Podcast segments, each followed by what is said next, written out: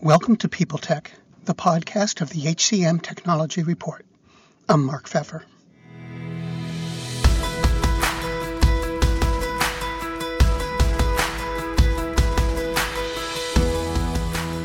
Bilal Aijazi is my guest today. He is the CEO and co-founder of Polly. They have an engagement app that was purpose-built to work in the environments of solutions like Slack, Microsoft Teams, and Zoom. We're going to talk about the company's priorities, the potential of applications like this one, and how they'll be put to use on this edition of People Tech. Thanks for coming in. One of the things that I've noticed about Polly is, you know, you you talk about working in environments like Slack and Teams and, and what have you. Do you only distribute through those kinds of solutions, or do you have other other mechanisms as well? Um, so we are we we call each one of those uh, areas that we work in surfaces. So you know, Slack and Teams are definitely key surfaces for us, and and more recently Zoom as well.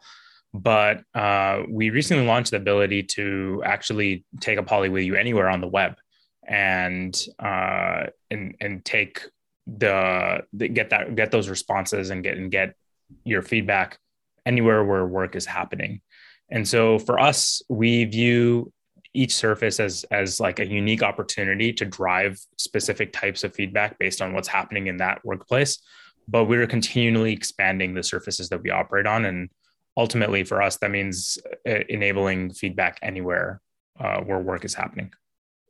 Can you give me an example of that? How you pair the work and what's happening there with the information you want to collect? Yeah, absolutely. So I think all hands tends to be a really great type of scenario for us. Uh, so whether it's an all hands or a town hall, like something where you need feedback from a lot of people and you want it kind of before, during, and after the, the meeting, and, and there's like kind of key phases in how that feedback is collected.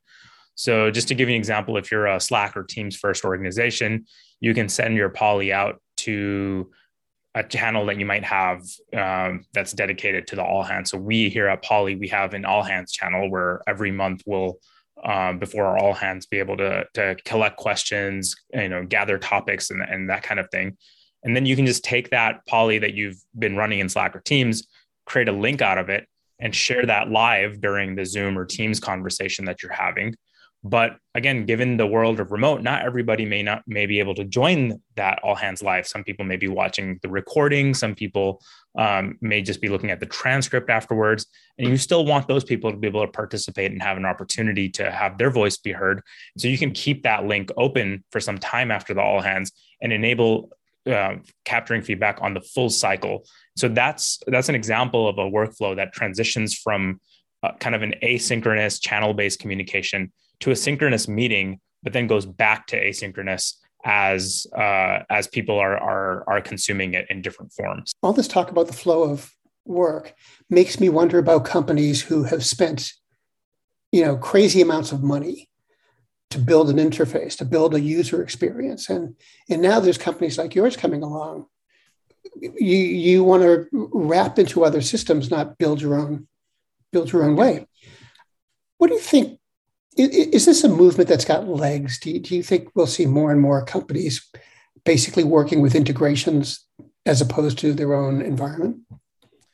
Yeah, absolutely. I mean, I think if you think about the field of software, that's actually been a long term secular trend in software generally, right? And so, um, both my co founder and I started our careers at Microsoft working on Windows and windows was kind of the same thing right? You could you're not building a ui from scratch you're building it on the windows operating system.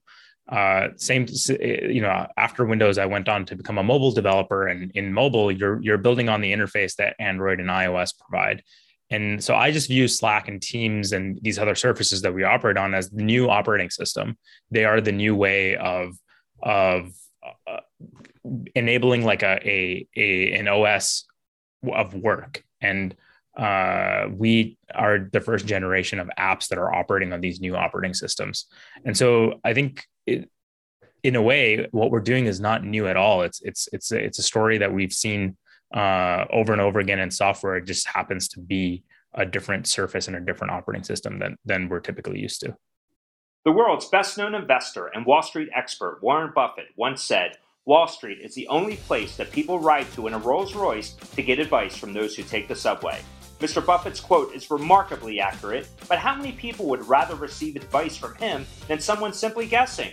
Welcome to Buy, Hold, Sell, your single source for Wall Street knowledge and profitable guidance. Please join me, Todd Schoenberger, and fellow trader Tobin Smith, as well as host Veronica Dudo, for a podcast known to move the needle for investors. Tobin and I are seasoned Wall Street executives with deep investment experience, and we are prepared to share our advice to those who choose to listen. Download Buy, Hold, Sell today on the Evergreen Podcast Network or your favorite podcast channel. And do you have any particular kind of company that likes you, that likes to use you, um, meaning any particular sectors or size? Yeah, no, I, we're actually really, really broad, as you can imagine from the user base on Slack, Teams, and Zoom. They, they tend to be used from 10 person shops all the way to, you know, 100,000 plus size companies. And that's true of us as well. We, um, we have both the self serve and an enterprise business. And on the enterprise business, we're serving Fortune 100 customers and doing that at scale. And on the self serve side, people check out with a 10 person team. And so um, for us, there isn't really a sweet spot in sector or size. I will say that we tend to lean towards companies that are a little bit more forward thinking in their digital technology adoption. But the pandemic has changed that so that almost everybody has had, has been forced to to accelerate their adoption curve, and and that's really changed the market for Polly as well. How so? Well, uh, I think things like Slack or Teams were somewhat inevitable over the course of the last five years. We're, our company's seven years old. And when we started seven years ago, we started on the thesis that messaging was going to be the default way of communication in enterprise. And that was just kind of based on what we were seeing in the consumer world, right? Like if you go back even a decade, texting had become the primary way that that people communicate with each other, um, especially in the younger generation. And so, like, just kind of fast forward that, and uh, as people join the workforce, we imagine that something like texting would happen in in in the workplace environment. But the pandemic just accelerated that that trend to go forward. Uh, I, I, think five or ten years faster than it would have otherwise. Um, I want to look backward a little bit. Um, you got your first investment, I believe, in 2016. Correct. Um, a lot's gone on in the business world since yeah. since then. Um, how did it impact you? Did you have to shift your business plan, your roadmap? You know, how did you sort of keep up?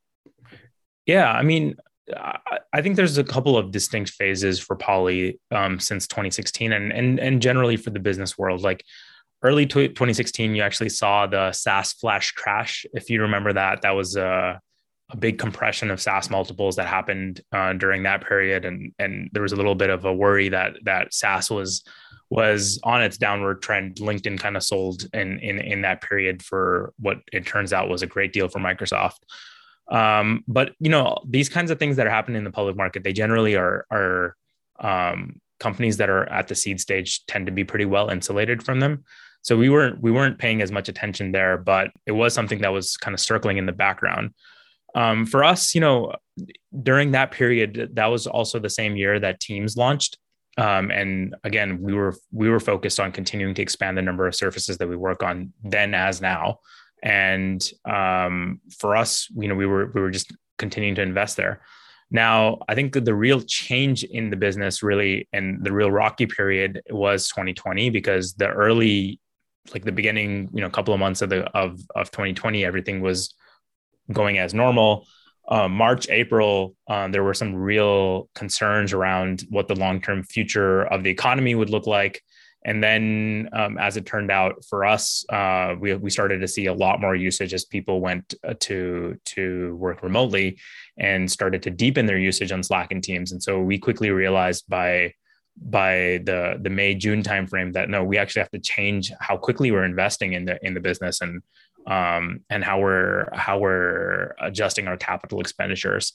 And so 2020 was a little bit of whiplash. It was trying to figure out basically what's going to happen in the market. But I think overall, uh, as we saw play out, just the the long term trends on remote and asynchronous work generally have just been accelerated over over the course of the last couple of years and um, you know i think just the general attitude and the general uh, ability for for remote work to be an acceptable way of working and and uh, and you know with both its its pros and its cons um, i think has has changed the game not just for us but for for business productivity software in general. So you must see an awful lot of data. Um, yeah absolutely. Yeah um, so what, what are you seeing right now that strikes you as interesting um, so i think that the we've been expanding further and further into the world of meetings. So we started out out um, if, if you if you recall, like on Slack was kind of a first surface, and Slack was very much channel oriented and chat oriented. Um, and then Teams kind of has both a chat component and a meetings component. And more recently, we've been in Zoom. And so we've been thinking a lot about how meetings impact your productivity, how meetings can be made better, and who are the kinds of people that that meetings impact uh, most disproportionately. And so for us that's really um, it comes back to like ways that you need to reorganize the business around remote because the number of meetings that you have fundamentally changes. So let's take a step back. Uh, in in the kind of the pre-remote world you could you could uh, just tap your colleague on the shoulder and have a quick conversation and get aligned without having to to call a meeting and go walk physically into a meeting room and and you know do the formal whole like getting time on the calendar thing. Those kind of interactions are harder and harder to come by and especially as more and more of us start jobs in in a remote environment where you don't have that social currency to just tap somebody on the shoulder or dm them in slack teams or, or wherever it is uh, those kinds of interactions end up becoming meetings in a remote environment if you're not very careful about it. And so, what Polly enables you to do, and what we have been seeing uh, more broadly, remote, you know, organizations that are thoughtful about remote doing are um, trying to use structured mechanisms of feedback, trying to use documentation, trying to use processes to avoid having those kinds of interactions turn into meetings or when they do turn into meetings becoming more productive. And you know you can do that you can do that through ways of like you know crowdsourcing agendas um, having regular status check-ins uh, through an asynchronous tool and basically like take away some of that synchronous meeting time because that ends up being a drain not just on individual productivity obviously because you're you're you're taking time away from kind of focused work and and and and moving it into meetings but it's also just more draining right? The whole idea of zoom fatigue and the cost of meetings and the tax of meetings um, being higher in the remote world is is is very much true. And uh, it happens to to occur at the same time that meetings are increasing because of remote. And so you have this like double whammy of meetings are more um, taxing on the individual, and we also end up having more meetings. And this is particularly acute for middle management, for uh, people who are who are managers of ICs or managers of managers, and they end up doing a lot of the coordination work that needs to happen in an organization. And so each one of those like touch points of coordination that maybe you could have avoided becoming a meeting before now is becoming a meeting. And again, you know, like uh, having, for example, an automated an automated polly that goes out on some regular cadence to capture status on your on your project, so that you don't have to turn that into a meeting, um, is a really effective way of of cutting that back and overall improving the quality of life of of the people in the organization, especially the managers. So, how do you see the next few years um, panning out? How do you think they look for you? For us, um, yeah, I mean, we are incredibly bullish on these ways of communication becoming even more um, solidified over the course of the next few years. Uh, you know, it's loud and clear. We're hearing from the workforce that flexibility and um, the ability to do hybrid or remote is is a key part of how people think about the value of of their work life. And so, having an early lead on these platforms and and being you know, in in most cases, the first app um, and and the first integrated native app on these platforms, I think just puts us in a position of of continuing to to understand how these platforms evolve, continuing to understand how remote work is evolving, and continuing to drive towards solutions that enable you to capture better engagement and and more uh, enable more asynchronous work. Well, thank you very much for stopping by today. It's been great to talk with you. Absolutely, it's been great to talk with you as well.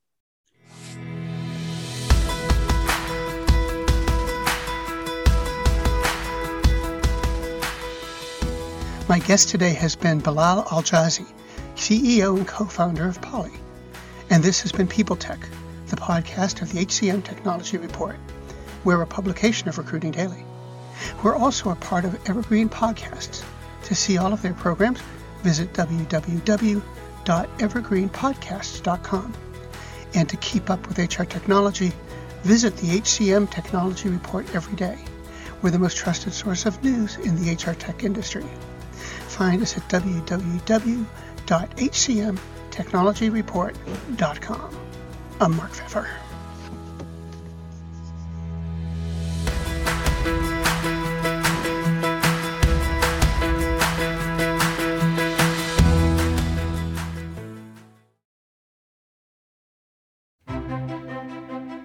Faith in the news media has been challenged, making it even harder to get stories told. The Friday Reporter podcast was created to help audiences better understand the media by hosting journalists who will answer the questions to which we need answers. Join me every Friday to hear more. Do you love news about LinkedIn, Indeed, Google, and just about every other recruitment tech company out there? Hell yeah. I'm Chad. I'm Cheese. We're the Chad and Cheese Podcast. All the latest recruiting news and insights are on our show, dripping in snark and attitude. Subscribe today wherever you listen to your podcasts. We, we out.